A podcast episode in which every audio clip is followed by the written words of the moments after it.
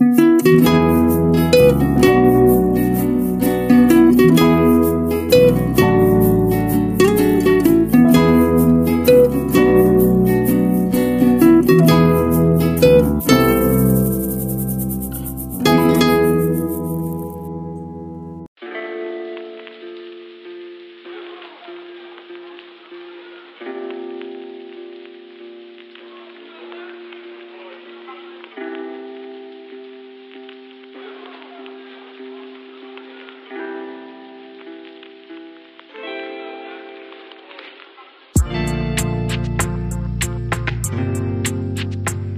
Teman-teman semua, balik lagi di podcast Some Story, sebuah cerita inspirasi bareng gue Adam. Dan kali ini, seperti biasa, gue akan menemani kalian dengan episode yang berbeda ya dari episode sebelumnya. Dan di season yang baru ini, kita akan membahas sesuatu yang baru ya, dan beda dari yang sebelum-sebelumnya. Kalau sebelumnya kan kayak membahas tentang tentang di luar negeri, terus tentang menulis, dan di season sebelumnya kita membahas soal globalisasi budaya kan gitu. Kali ini nih, sebenarnya banyak banget yang request, terutama juga dari tim gue juga ngumpulin itu jadi akhirnya muncul kita akan membahas soal parenting gitu ya. Dan ini dekat banget sih sebenarnya dengan kita semua. Kalau biasanya gue membayang sebuah episode ditemani sama host dan kali ini gue harus bawain sendiri karena host-host gue pada lagi sibuk. UTS kita kan recording di bulan April lagi bulan puasa dan mereka pada juga untuk TS jadi gue oke okay lah sikat untuk ngerjain bawa-bawa sendiri gitu ya. Dan kali ini subtopiknya mungkin sebenarnya deket banget sih sama gue cuman gue juga ngalamin ya yang ngalamin di sekitar gue gue selalu penasaran tentang topik ini sih. Gue seringnya bukan bukan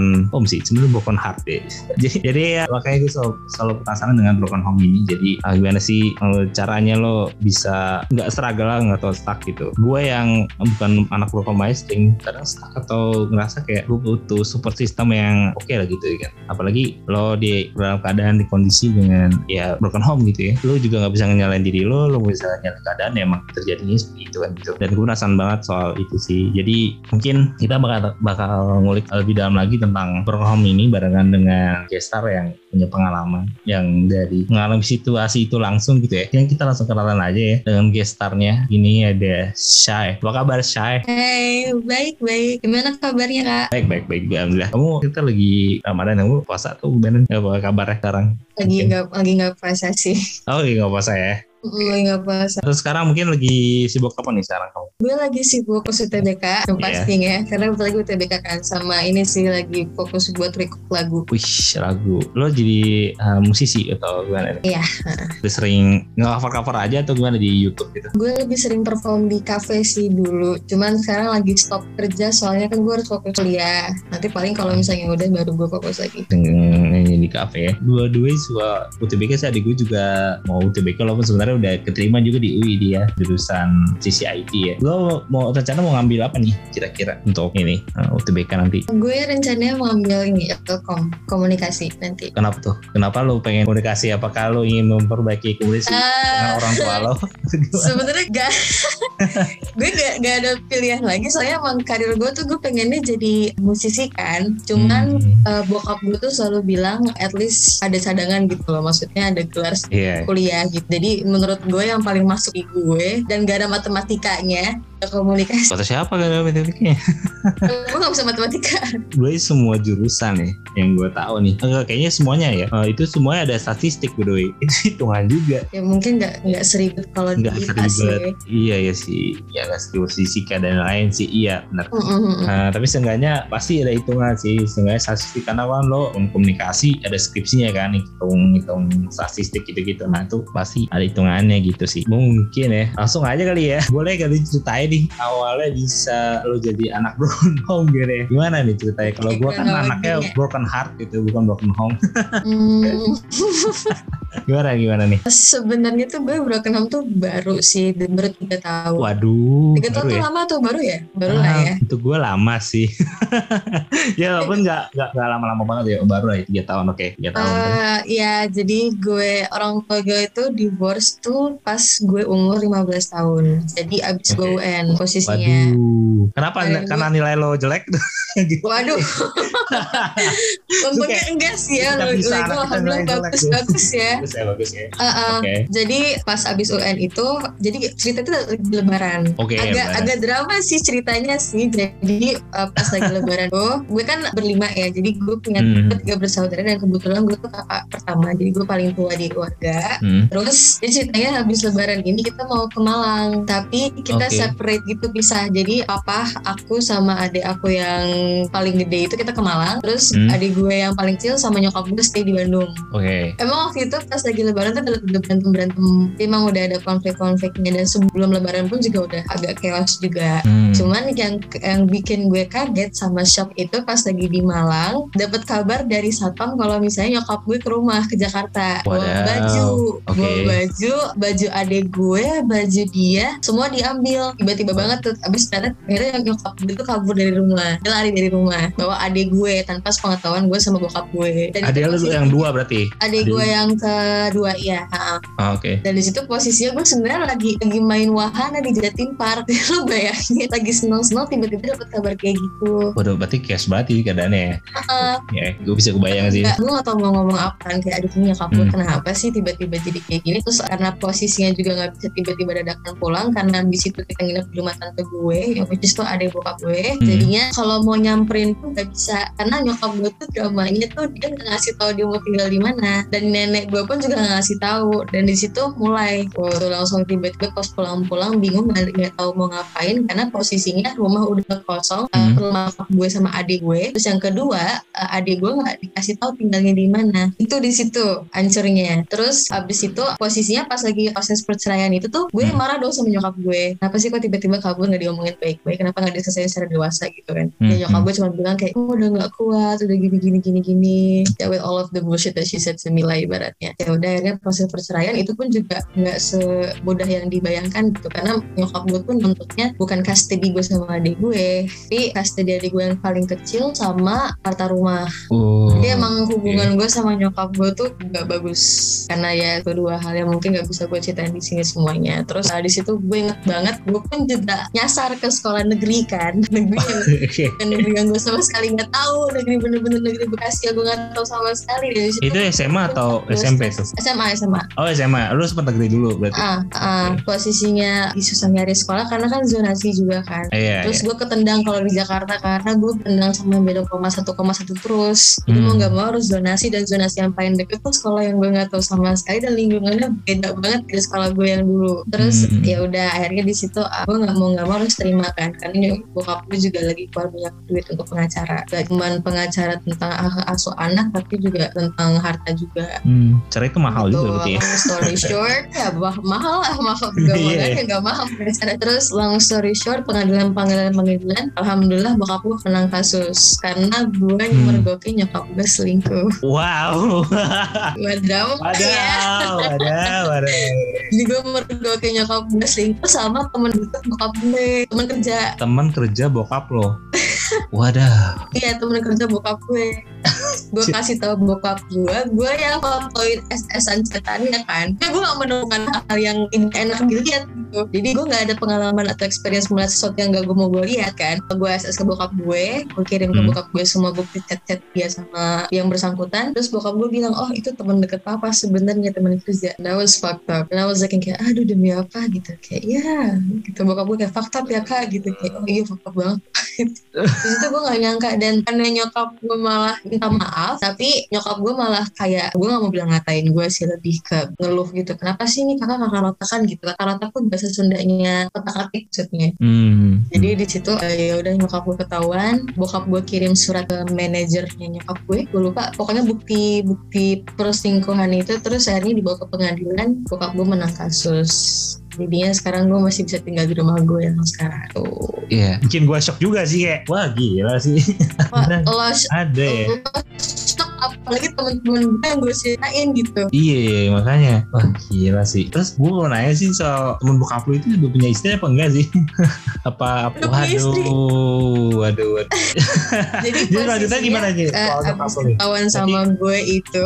Mhm. jadi abis ketahuan sama nyokap gue itu bokap tuh nelfon istri si cowok ini. Oke. Jadinya kayak langsung dikabarin dan waktu itu gue sempat dengar juga ceritanya kalau misalnya istri itu sempat sesak napas gitu pas tahu dengar kabarnya. Waduh. Banget nih istrinya. Waduh kan. Eh, terus ya udah dikabarin ketahuan ketahuan udah kebongkar semua akhirnya. Gara-gara gue ya biang kerok ke gue Iya tapi kalau kayak gitu gak ya gak bakal maksudnya akan selamanya maksudnya kejebak juga sih kayak Iya, kalau misalnya bukan karena gitu gue kan. juga mungkin pengadilannya bakal lebih panjang lagi kasusnya kan. Iya, bokap lo akan lebih banyak keluar uang sih. Ternyata gue kira apa kayak udah cerai, surat cerai terus urusin itu sama negara itu udah gitu. Ternyata keluar duit juga ya. Siapa? ya? Rumit, rumit, dramanya banget. banyak. Makanya udah sekali nikah nggak usah cerai lah ya. Makanya Iya, kayak iya benar. ribet banget. Gila. Berarti sekarang lo tinggal sama bokap lo kan. Terus Hmm, iya. apa yang membuat lo akhirnya ya kan kayak gue rasa anak jadi anak yang broken home gitu maksudnya hmm, gue ngerasa yang benar-benar kayak ngerasa broken home banget gitu Shockingly, kayaknya ini gimana ya? Kan kalau misalnya beberapa orang ngerasain perbedaannya broken home sama di saat keluarga mereka masih utuh. Tapi kalau gue Mhm. sendiri jujurnya gak ada bedanya sama sekali. gak ada bedanya Jadi itu di situ titik yang questioningnya di situ keberadaan nyokap gue di rumah ini sama nggak ada dia ada dia dan nggak ada dia itu sama aja. hmm. Cuman gue lebih merasa kehilangan adik gue yang kecil karena gue deket sama adik gue yang kecil. ah, ada lo yang kecil berarti ikut nyokap Ah, ikut nyokap gue, jadi gue lebih ngerasa Hmm. bedanya itu dari gue yang kecil gitu, bukan bukan nyokap gue nya. tapi kasian juga sih buat gue sih adik adik lo kecil ya dia nggak bisa milih gitu ya kalau lo kan Ah. udah gede udah punya Ah, pikiran gitu Bisa sih sebenarnya, cuman kan dia masih di bawah umur 12 tahun ya. Eh, iya iya iya Secara hukum kan baru 12 tahun dia baru bisa milih. Iya itu itu dia maksud gue kayak dia dia bisa karena habisnya kak dia mengalami broken home di usia yang sangat muda dan dia nggak bisa Iya, milih kan gitu kan. Ah. Sedangkan lo kan misalnya udah dewa udah 15 tahun gitu kan terus kayak lo Hmm. bisa milih antara lo mau sama bokap atau ikut nyokapan gitu. Soalnya gue juga pernah ngalamin cuma nggak sampai di pornan ya, pernah lah pasti setiap setiap setiap hubungan rumah tangga pasti ada ada naik turunnya kan. Hmm, hmm, hmm. Terus kayak soalnya pernah soalnya bokap gue kalau nggak salah eh bokap iya iya pernah nanya kalau misalnya sesuatu jadi sesuatu gitu lo mau ikut mana mau ikut bokap atau nyokap kayak gue mikirnya setengah mati men soal itu gitu kayak mana ya gitu. Gue kayak liat uh, plus minusnya gitu. Kalau nyokap ini nyokap ini kayak Ah, iya, iya. pikiran itu nah lo dengan maksudnya kayak di situasi yang itu kenapa akhirnya lo yakin ikut bokap lo gitu kan atau akhirnya gak ada gak ada, Karena- gak ada plus minus kayak emang karena nyokap lo mengkhianati lo gimana? Ah, gue nggak pakai mikir dua kali gue langsung milih bokap. Karena gue Hmm. tahu yang pernah dia bisa bimbing gue ke arah yang benar. Itu yang pertama. Dan Hmm. yang kedua eh, secara hubungan itu gue jauh lebih baik sama bokap gue daripada terima nyokap gue jadi ada beberapa Hmm. pertemuan di mana gue pun secara anak pun bisa ngelihat mana yang baik sama yang mana yang benar kan mana yang bisa Iya, iya. membawa gue support gue secara pendidikan dan nggak juga pendidikan juga tapi secara gue karakter pun yang lebih mendominasi yang baik itu yang mana jadi gue pun gak mikir dua kali gue langsung ke bokap gue dan secara fasilitas pun masih lebih dipenuhi sama bokap gue daripada nyokap gue gitu dan bokap gue Oke. cenderung lebih tahu hobi gue apa yang gue suka jadi dia nggak pakai asal usul langsung ngomong langsung nanya gitu ngomong gak ini gitu jadi lebih bisa lebih support gue di bidang yang gue mau kayak kenapa gue Hmm. beli gue Emang karena lo juga sebelum adanya divorce itu atau perceraian itu lo lebih deket ke bokap lo ya? gitu ya? sebenarnya jujur gue malah dulu sama bokap gue tuh jauh gak deket sama sekali tapi Oh gitu, gue malah. seca- apa namanya dari dulu dari gue kecil itu gue emang pengen deket sama bokap gue gue Hmm. selalu bilang sama nyokap gue kalau misalnya gue tuh pengen deket banget sama bokap gue dan tapi eh, nggak tahu kenapa tiba-tiba ya gue sering doa lah sama yang di atas kan ya Allah pengen deket sama papa pengen deket sama papa terus Hmm. somehow jalannya ya dari sini jadi ibaratnya tiba-tiba tuh bokap gue sempet ngomong misalnya dia mau berubah dari dari tadi yang kepribadian dia yang kayak gini jadi yang sekarang dia lebih nunjukin diri dia yang aslinya tuh sekarang sekarang sekarang ini gitu jadi somehow perceraian itu bikin gue deket sama bokap gue dan gue malah jadi lebih tahu sisi bokap gue yang sama ini bokap gue tuh belum kasih tau ke gue di saat umur gue masih kecil dulu gitu Hmm, oke oke. Tapi kan sekarang istilahnya udah udah udah melupakan ada tiga tahun juga kan. Terus pada akhirnya lo kebayang gak sih kalau lo punya nyokap tiri atau oh, udah udah ada itu gimana nih kira-kira nih? belum ada sih Oh, belum ada ya. belum ada sih belum, Nah, belum. apa- Eh, tapi dari lu sendiri kayak ngebolehin gitu atau atau gimana? Harus apa harus ikut seleksi dulu daftar calon istri bokap bokap lu gimana tuh? Malah malah bokap gue kalau dia uh, nyari ini istilahnya Hmm. nyari istri itu harus ngelewatin gue dulu. Jadi bokap gue Oke. selalu bilang ke ceweknya lewatin dulu anak gue yang cewek. Karena emang kunci kayak di gue gitu kan. Karena gue kalau nggak cocok sama orang gue biasanya bakal sering keluar rumah. Nah, Oh, bokap gue nggak mau kayak gitu. Jadi dan gue tuh juga orangnya picky kan kalau sama orang nggak cowok nggak cewek mau temen pun mau siapa pun itu. Cuman kalau misalnya lo nanya ke gue pribadi gue bolehin bokap gue nikah lagi tuh ya of course gue bolehin karena kan gue juga ntar bakal pergi dari rumah juga kan gak mungkin gue biarin bokap gue sendirian mah Iya iya benar sih. Kadang gue kasihin kadang yang terlalu strict banget kayak kayak di sinetron-sinetron yang bisa jadiin mama di hati aku gitu misalnya gitu atau apa gitu kan. ya sebenarnya kalau Iya. secara dasar emang gak akan pernah dia bisa gantiin tua kan Eh orang asli ya bang. emang Iya. gak ada yang bisa iya Iya. tapi kan kalau misalnya kita mau mikir secara ke depan mungkin secara lebih dewasa lagi kan gak bisa terlalu matokin ke situ gitu loh karena kan mau nggak mau Hmm. kan kita juga kalau makin gede nggak bakal jarang ketemu sama orang tua bukan perihal karena nggak mau ketemu tapi karena kerjaan lah karena apa ada banyak urusan urusannya beda lagi jadi mau nggak mau ya ya udah gitu biarin aja nggak apa-apa tapi Iya. balik ke diri masing-masing sih sebenarnya ada mungkin yang nggak setuju terus terpaksa ya udahlah terserah dia gitu ada yang kayak ikhlas Iya bener sih gue, gue setuju. Dalam tiga tahun terakhir ini berarti gimana hubungan lo sama nyokap kira-kira? Apa lo sering masih nyokap atau memang kayak udah istilahnya kan maksud gue lebaran udah tiga kali lewat nih kagak maaf-maafan atau gimana nih kira nih Ah, lebih ke hmm, gimana ya awal pertama lebaran sih biasa aja sih cuman gue emang Hmm. kemarin kan di sini jadi gue nggak nggak pulang lagi karena Iya. uh, kebetulan orang tua bokap gue meninggal dua-duanya Hmm. jadi gue nggak bisa pulang terus juga gue ogah ke Bandung gue nggak mau kena lagi soalnya jadi gue Oke. uh, lebaran di sini. Cuman so far untuk hubungan gue sama nyokap gue baik-baik aja. Gue akhirnya bisa maafin nyokap gue setelah 2 tahun. Emang took me some time to really forgive her karena kan emang apa yang dilakuin juga agak fatal kan. Bukan agak lagi Iya, sih. Cuman Fatal. uh, fatal Iya, banget yang Iya, iya. dilakuin. Tapi meskipun udah gue maafin emang cuman gue da- dari diri gue sendiri pun sisi gue yang lainnya emang gue belum bisa percaya sama dia sepenuhnya. So I don't fully Hmm. Gue udah forgive her fully gitu karena gue juga memaafkan dia untuk diri gue sendiri supaya gue juga nggak sakit-sakitan terus secara batin gitu Iya iya, benar itu gue jadi lu sih emang butuh waktu yang sangat Iya, sangat lumayan untuk juga sih ya. ngepolarisasiin rasa hate itu untuk jadi biasa aja tuh susahnya di situ Berarti sekarang juga berarti dua-duanya bokap lo ataupun eh, nyokap lo sama-sama masih sendiri berarti. hmm, sendiri ya. Oke. tapi ya adalah deket-deketnya Iya iya pastilah masa. Iya lah setiap orang masih butuh kan sih masa mau sendiri terus ya kan lo aja pasti gak bisa sendiri gimana ya eh bahas soal parenting nih menurut lo nih parenting nih apa nih kira-kira bagaimana maksudnya parenting yang sesuai dengan eh, ekspektasi lo mungkin gitu atau pengetahuan lo parenting sebenarnya gimana sih Ya kalau misalnya dari bahasanya sendiri kan parenting kan berarti pola asuh ya cara asuh Iya. orang tua ke anak. Kalau gue tuh lebih suka atau lebih prefer dan malah lebih mensuggest tuh orang tua tuh kalau parenting tuh yang supportive, jadi demokratis. hmm, hmm. Jadi eh, komunikasinya tuh dua arah, gak cuma satu arah doang. Jadi satu sama lain anak sama orang tua tuh bisa saling respect. Iya sih, kalau sportif mungkin gue setuju sih. Kadang tapi yang membuat susah untuk sportif itu adalah gap generation. Makanya ntar gue mau bahas itu nah, nanti detail. Cuman uh, gue ngerasa gap generationnya, istilahnya apalagi kalau orang tua orang tua yang mungkin yang nikah itu teh agak Hmm. jauh tuh bedanya itu. Kalau kan gue Bobby Boomer, gue Gen Z kan. Nah, Hmm. masuknya, walaupun gue istilahnya ya tahun-tahun sebelum temen temen masuk masih masuk Gen Z lah. Jadi kayak misalnya kalau misal urusan online online lah digital marketing lah apa segala macam pasti istilahnya ngadain gue lah gitu gitu. Nah itu lu sempat ngal- ngalamin gak sih kayak kan orang tua gue lihat juga kayak supportive lah istilahnya kalau lo lo mau uh, kuliah di UI kayak komunikasi atau apa Hmm. lu dukung didukung lah istilahnya. Nah, kira-kira ada gak sih kesulitan yang untuk menjadi orang tua itu menjadi yang supportive gitu awalnya? Nah, maksudnya Oh, ada ada oh. kesulitan nggak gitu? Oh, eh, transisinya ya. Iya, tadi kayak kalau gue kan susahnya kan karena gap generation kan, karena bokap gue atau nyokap gue baby Ah, ah, boomer, gue oh, Gen Z.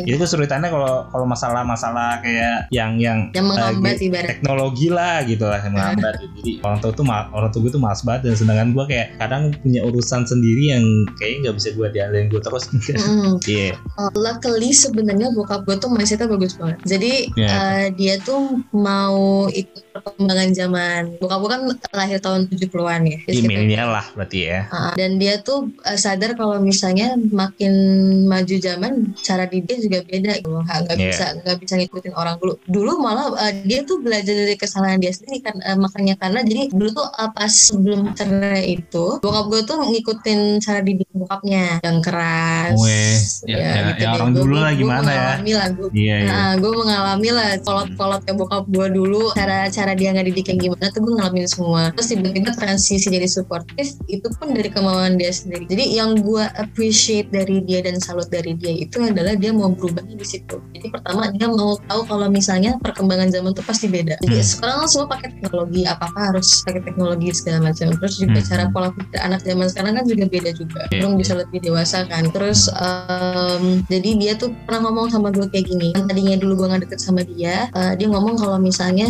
dia nggak mau apa yang kejadian di bokap gue tuh kejadian sama gue sama anak gue. Tapi mau nggak Iya. mau yang harus mulai itu dia duluan. Karena mau mau gimana pun anak ngedeketin orang tuanya, kalau misalnya orang tuanya nggak ada inisiatif atau initiate untuk ngedeket anaknya juga nggak akan berhasil kan. Oke. Jadi di situ sebenarnya titik poin turning pointnya tuh di situ bokap gue yang mau dan dia pun juga ada kemauan berubah dan mau menyesuaikan. Meskipun awal-awal tuh susah, gue tuh sering berantem dulu tuh sebelum gue bener-bener banget sekarang ngobrol banget sama bokap gue nih. Walaupun Hmm. ngobrol sekarang udah santai banget, dulu tuh sering berantem sampai lempar-lemparan barang lah, apalah gitu. Jadi penyesuaiannya juga kayak ini juga apa namanya agak agak susah karena harus sinkron juga kan. Cuma lama kelamaan akhirnya saling introspeksi diri, saling mau dengerin advice satu sama lain. Akhirnya ketemu jalan tengahnya. Oh sekarang gue tau bokap gue begini, tahu kalau misalnya gue begini. Hmm, oke oke oke. Ya, gue lihat ternyata rumah tangga lo sangat agresif ya. Ada iya, sangat amat agresif. Hmm, itu zaman-zaman orang dulu semuanya ada semua tuh di rumah gue. Gila gila gila. Tapi gue nggak yang sampai lempar-lemparan gitu sih dulu mungkin karena gue anak cowok juga mungkin lebih yang agak keras mungkin wajar lah gitu ya. Aku sebenarnya gue nakalnya gak yang gimana gitu. Gue gue sampai sekarang pun ngerokok enggak, minum enggak gitu. Ngedrugs apa lagi kan gitu. Istilahnya nakal gue tuh paling apa sih gitu loh. Nggak yang bener-bener gimana banget gitu. Apa emang dulu gue liat perubahan orang tua gue sih terutama bokap ya sih. Kalau orang soalnya ngomongin soal bokap ya. Dulu kan sebenarnya udah religius tapi belum yang se kayak sekarang pakai gak habis ke mana-mana kan gitu. Sampai kayak sih kalau gue nakal atau apa kayak udah mau digibeng aja gue dulu gitu. Emosinya masih belum bisa dikontrol gitu Kontrol, lah. iya. Ya saking kerasnya gitu. Ah, ah, Nah ah. sekarang lagi karena udah sadar juga udah mulai "Eh, gitu masa kayak gini masih mau digibeng aja kan gitu ya. Maksudnya pasti udah udah bisa ngerti lah suatu hal gitu kalau sekali diomongin kan gitu. Sampai halnya bisa ya kadang yang berbau-bau yang anak muda nih gue gak bisa ngomongin gitu kadang gak bisa cerita gue karena Hmm, gue tuh udah terlalu religius gitu kayak misalnya Hmm, contoh eh, kalau misalnya mau dapet ya. jodoh kayak udah lu minta doa aja gitu tapi gue kayak itu butuh usaha juga ya maksudnya atau enggak ya pasti disuruh sholat sama macam lah saking religiusnya sekarang gitu. Jadi Ah, gue ah, ngerasa agak ada ada perubahan yang menurut gue kayak agak membuat agak-agak jauh sedikit gitu. Tapi walaupun ke sini gue ngerasa sih sebenarnya sama sih. Akhirnya ketika kita gak ada yang mau ngalah gitu ya kayak contohnya kayak bokap lo sama lo kan kayak berantem terus karena karena gak ada yang mau ngalah untuk bisa lebih tahu untuk kayak mau know each other gitu kan kayak mau lebih deket lah. Mm. terus kayak emang harus menurut gue sih emang harus ada yang ngalah. Hmm, ya benar. sebenarnya parenting tuh ada ini sebenarnya agak tua sedikit nih bahasannya. Menurut lo parenting tuh ada banyak jenisnya nggak sih kayak tadi kan ada yang sportif ada ada, Uh-uh. ada hal lain lagi nggak sih menurut lo di Oh, dunia Eh, ada ada ada. Oh ada dong pasti. Iya. Kalau parenting yang setahu gue tuh ada yang ini yang kalau nggak salah kebanyakan nggak gue nggak bilang semuanya sih mungkin beberapa ada yang ngalamin. Ada yang pertama otoriter. Jadi yang Iya, trik eh, ya. orang tua tuh serba tahu. Kamu tuh Iya. gini gini gini gini Iya. nggak tahu apa apa nih. Itu yang pertama. Terus yang kedua per permisif permisif gue lupa namanya. Jadi itu gentle parenting tapi in a bad way. Jadi nggak Oh. bisa nggak bisa kasih boundaries. Jadi somehow anaknya tuh jadi ngelawan orang tuanya kayak ah bokap gue ah bokap gue baik. Jadi kayak ngeremehin. Jadi terlalu dimensain. Terus kalau yang Hmm. ketiga itu setahu gue oh ini sih banyak sih teman-teman gue nih ngalamin semua yang bo, eh, bokap nyokapnya enggak cuy Lu mau pergi ke mana udah sana pergi-pergi aja gitu pulang pulang Iya, enggak enggak Iya, iya, gue tahu. banyak banget ya temen lo yang nomaden gitu ya. banyak banget hmm. Temen gue ada sih yang modelan gitu ya, permisif. Ada yang kayak soal nongkrong lah istilahnya. Kan gue paling anti. Maksudnya bukan anti sih sebenarnya. Nongkrong tuh menurut gue nggak apa-apa. Asalkan gue Ada- produktif ada. atau ada yang Ah, gue ada hasilkan. yang bisa diambil. Hmm, kalau bisa gue ketemu orang untuk nongkrong, untuk meeting, untuk ngobrolin project itu, itu gue mau datang gitu. Tapi kalau misalnya cuman ya, buang-buang duit kayak ngopi doang, ngerokok doang gitu di orang-orang kan karena gue juga gak ngerokok jadi gue magas kadang diajakin nongkrong.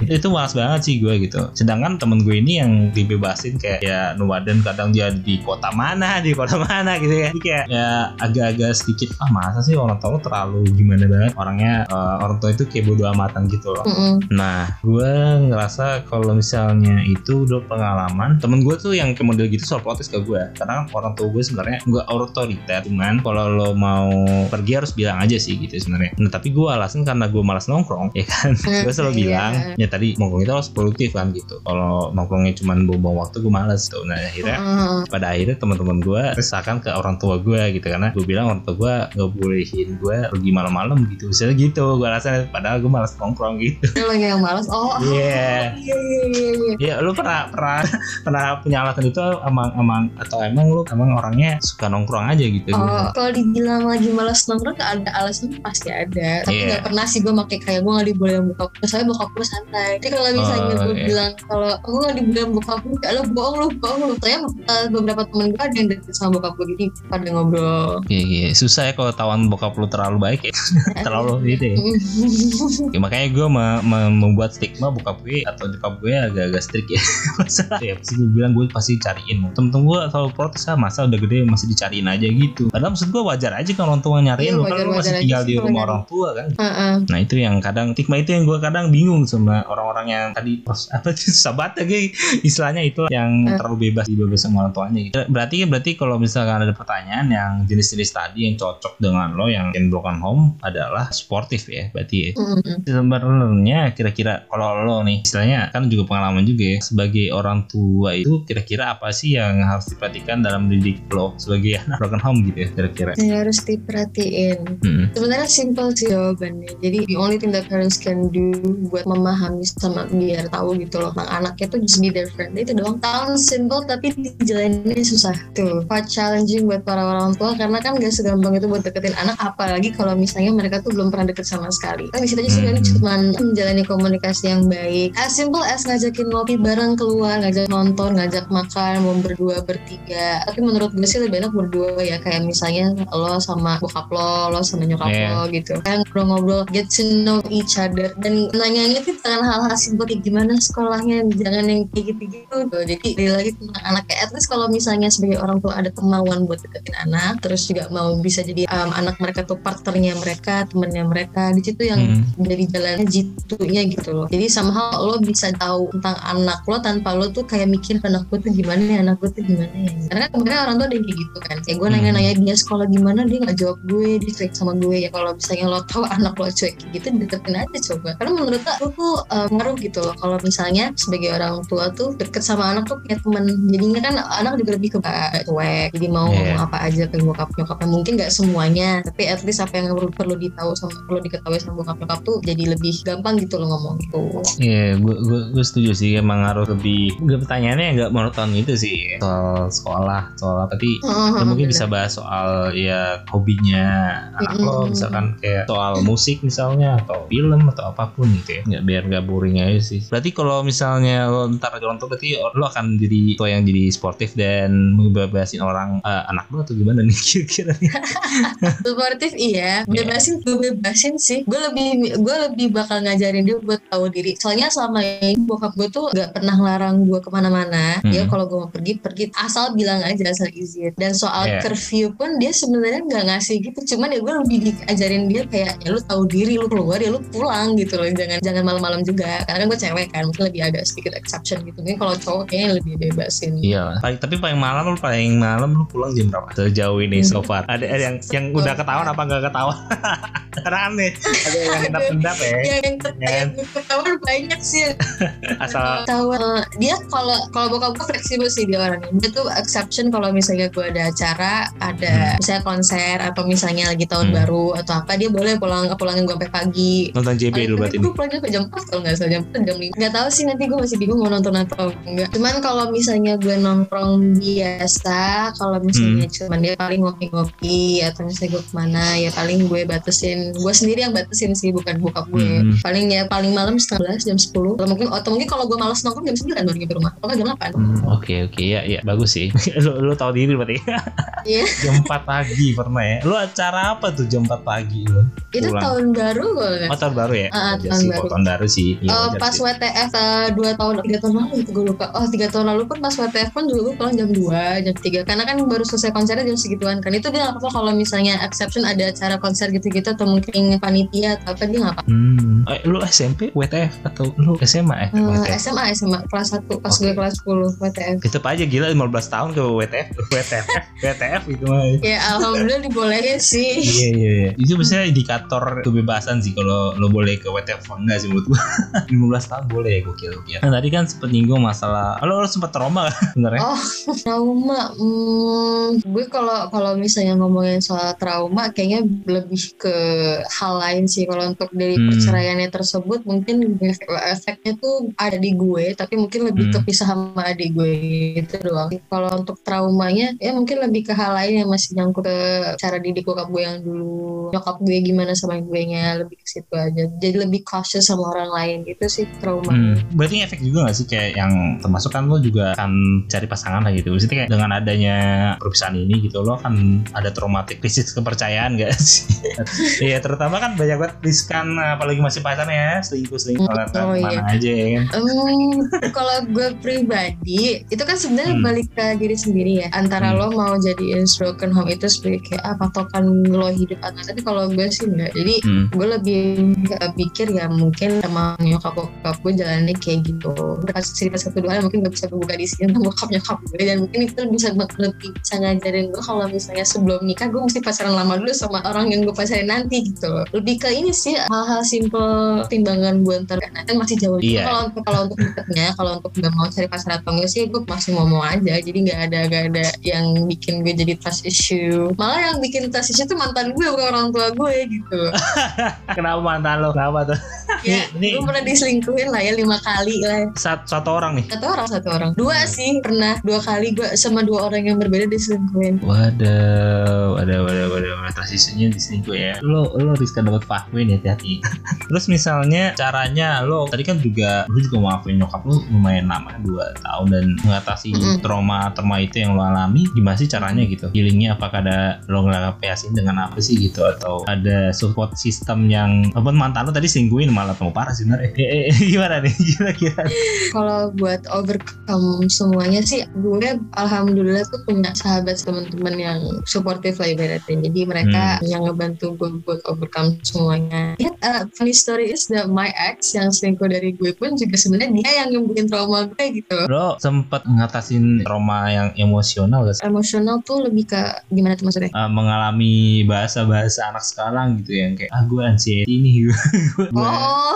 toxic nih gue apa nih gitu. Gue butuh healing nih, gue butuh healing nih ya bahasa-bahasa anak sekarang ya Untungnya sih gue bisa ngatasinnya itu nggak cuman sendiri tapi dibantu sama teman-teman gue. Jadi somehow teman-teman gue tuh bisa ngasih masukan lah ibaratnya. Dan gue pun juga dari diri gue sendiri pun juga eh, nyadar kalau misalnya semakin gue nge-hate orang atau kayak nyokap gue, ya maksudnya kayak punya amarah yang gede lah ibaratnya. Mau entah ke bokap gue, mau ke nyokap gue atau dari situasi itu nggak akan nyelesain masalah gue. Jadi karena gue sadar akan karena gue aware dan gue juga peduli sama mental health gue juga, gue juga mau terus-terusan depresi sama stres kan. Jadi akhirnya gue di situ coba buat emotionally wise meskipun butuh waktu sekitar ya overall 2 sampai tiga tahun supaya bisa gue kontrol bener-bener kontrol emosi gue tapi lama kelamaan jadi lebih enak aja gitu. Emang emang agak susah sih kalau untuk emotional control gitu. Apalagi eh, orang tua tuh kadang kurang bisa ngebantu di situ kan. Mhm. jadi semua itu lebih kebalik ke diri masing-masing mau mau atau enggaknya. Ya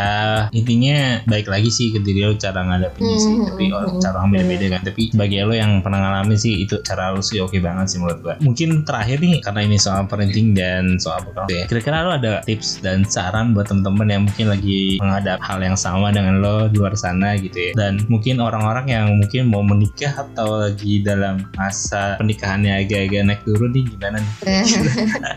Gitu. Mungkin tipsnya kalau dari gue buat orang tua di sana gue nggak tahu lah ya di sana yang dengar mungkin yang udah middle age yang Hmm. punya anak atau baru mau nikah atau misalnya anaknya masih kecil. Yang pertama jadiin anak lo sebagai partner lo. Jangan cuma anak aja gitu. So like be their friend. Be their best friend kalau misalnya bisa. Hmm. karena that's the only way for you to know your children. That's the only for that's the only way buatnya lo bisa jalin komunikasi yang baik dan bisa ngedidik anak lo. Dan secara nggak langsung nanti lo sama anak lo juga bakal asik gitu loh. Kalau asik kan enak kan? Iya. jadi terus uh, bis- bisa nge-involve anak di masalah keluarga. Meskipun seberat apa pun dan gue yakin banget kok buat orang tua luar di sana yang mungkin anaknya udah remaja udah 17 tahun 16 tahun 15 tahun Hmm, 16 hmm. tahun ke atas atau mungkin so on and so on mau masalahnya seberat apa pun pasti bisa, mereka bisa ngerti meskipun nggak akan semengerti itu ya dan Iya. mungkin nggak bisa ngasih solusi yang kayak gimana gimana banget tapi at least lo ngelibatin anak lo di cerita lo gitu loh jadi anak tuh Hmm. juga ada rasa kayak oh ternyata bokap, bokap gue percaya sama gue mereka jadiin gue temennya mereka jadi tempat cerita meskipun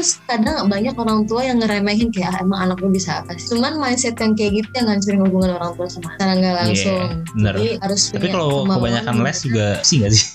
Ya, Kadang kan ada yang supportif kayak kelas kebanyakan A les. ini ke situ gitu. Iya, gak, gak, gak apa sih sebenarnya kalau mau Iya. kelas buat anak. Itu yang pertama, jadi nggak cuman tahu nanti sisi emosi anaknya gimana, tapi cara kehidupan hobinya lo bisa lebih tahu juga tentang anak lo. Dan jangan anggap remeh gitu loh. Karena kebanyakan Hmm. yang gue lihat tuh masih ada beberapa yang anggap remeh soal anak. Itu sih yang pertama. Yang kedua, for uh, orang-orang yang mungkin lagi ngadepin proses perceraian orang tuanya, atau mungkin yang udah baru, baru, baru banget broken home, atau mungkin lagi ngalamin uh, naik turunnya rumah tangganya bokap nyokapnya. Mungkin saran gue lebih ke deket sama adik kakak siblings. Tapi kalau misalnya yang tunggal saran Ya. gue lo harus bisa perbanyakin main sama temen itu yang pertama. Jadi dapat jadi dapat support dari dari temen-temen. Jadi jangan menyendiri Hmm. gitu loh ibaratnya. Mungkin lebih ke apa ya jangan terlalu matokin kalau misalnya broken home tuh kayak jadi bikin lo hancur atau misalnya it's something yang will destroy you. Tapi sebenarnya itu balik lagi ke masing-masing. Jadiin aja sebagai motivasi lo buat maju ke depan. Nanti ke depannya mungkin kalau misalnya lo udah nikah lo punya pacar atau lo mau punya anak lo bisa belajar dari kesalahan bokap nyokap lo itu. Tadi gue mau singgung soal itu sih. Paling sebenarnya ngaruh gak sih kalau misalnya jumlah banyaknya anak gitu? Kayak ada yang kadang ada lu yang lebih deket dengan nyokap lo atau Hmm, ada yang deket salah satu gitu atau kadang kan malah yang anak-anak tunggal nih yang kadang lebih dimanjain kan gitu. Se, se- so far ini ya sejauh ini ya kalau misalnya ah, ah, ah. anak gue yang gue lihat. Karena temen gue ada tuh yang dia ada ada anaknya apa sih? Ya jaksa lah gitu terus kayak Mhm. dia dia anak tunggal terus kayak dimanjain banget gitu. Terus ada beberapa temen gue yang tadi gue bilang yang anak orang tua bebasnya itu rata-rata anak ini bungsu lah. Karena adik gue yang bungsu juga gitu agak beda ya perhatiannya gitu. Cerita beda ya sama Iya, kakak Ah, ah, ah, apalagi anak sulung gitu. Kayak dia dia adalah tanggung jawab semuanya, dia adalah beban semuanya. anak sulung gitu ya. Iya. kan? Iya, iya. Menurut tuh gimana nih kira-kira nih yang soal ngaruh gak sih eh, dengan jumlah banyaknya Hmm. anak gitu? Karena soalnya kan ada ada tagline tuh banyak anak banyak rezeki. Wow. Iya, iya kan? ngaruh nggak ngaruh sih sebenarnya depends on uh, the personnya lagi balik lagi ke Hmm. orangnya masing-masing karena ya percuma juga sih kalau misalnya banyak anak tapi nggak ada deket satu sama lain juga tuh yang pertama terus juga kalau misalnya ngomongin soal uh, anak tuh kan karakternya beda-beda ya Iya. jadi orang tua tuh pasti punya challenge-nya masing-masing saya anak satu lebih ekstrovert anak yang Hmm. kedua lebih introvert susah masuknya gitu. Anak yang ketiga lebih gini gini gini. Jadi ada challenge-nya masing-masing kalau setiap anak. Cuman kalau untuk uh, jumlah anak itu kan menurut gue sih ngaruh Hmm. ngaruh tergantung. Jadi depends on. Balik lagi sama orangnya masing-masing. Karena buat gue pun juga misalnya kalau banyak anak pun nggak semua takaran dewasanya tuh sama maupun umurnya masih muda atau lebih tua. Kadang pun yang misalnya kakaknya lebih kayak Hmm. anak kecil daripada adiknya gitu. Ada yang kayak gitu. Hmm. karena gue juga pernah ngalamin atau misalnya pernah ngeliat itu sendiri lah ibaratnya. Tergantung sendiri nggak menurut gue nggak nggak ngaruh-ngaruh Oke oke. Sangat pembahasan yang sangat panjang dan complicated ya menurut gue.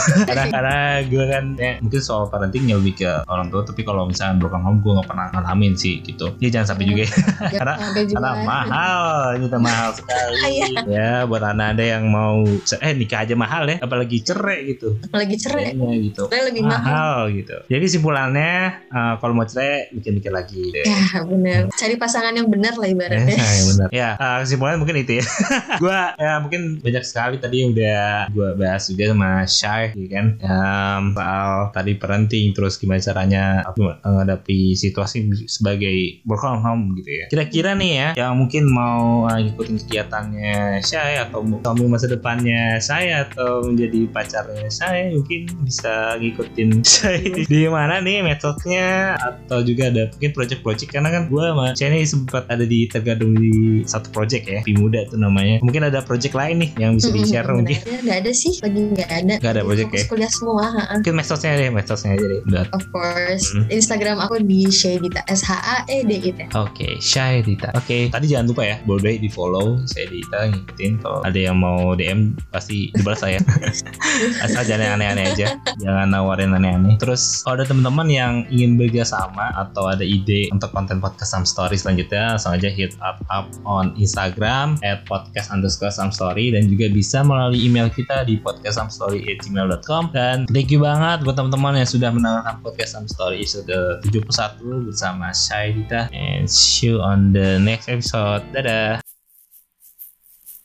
thank you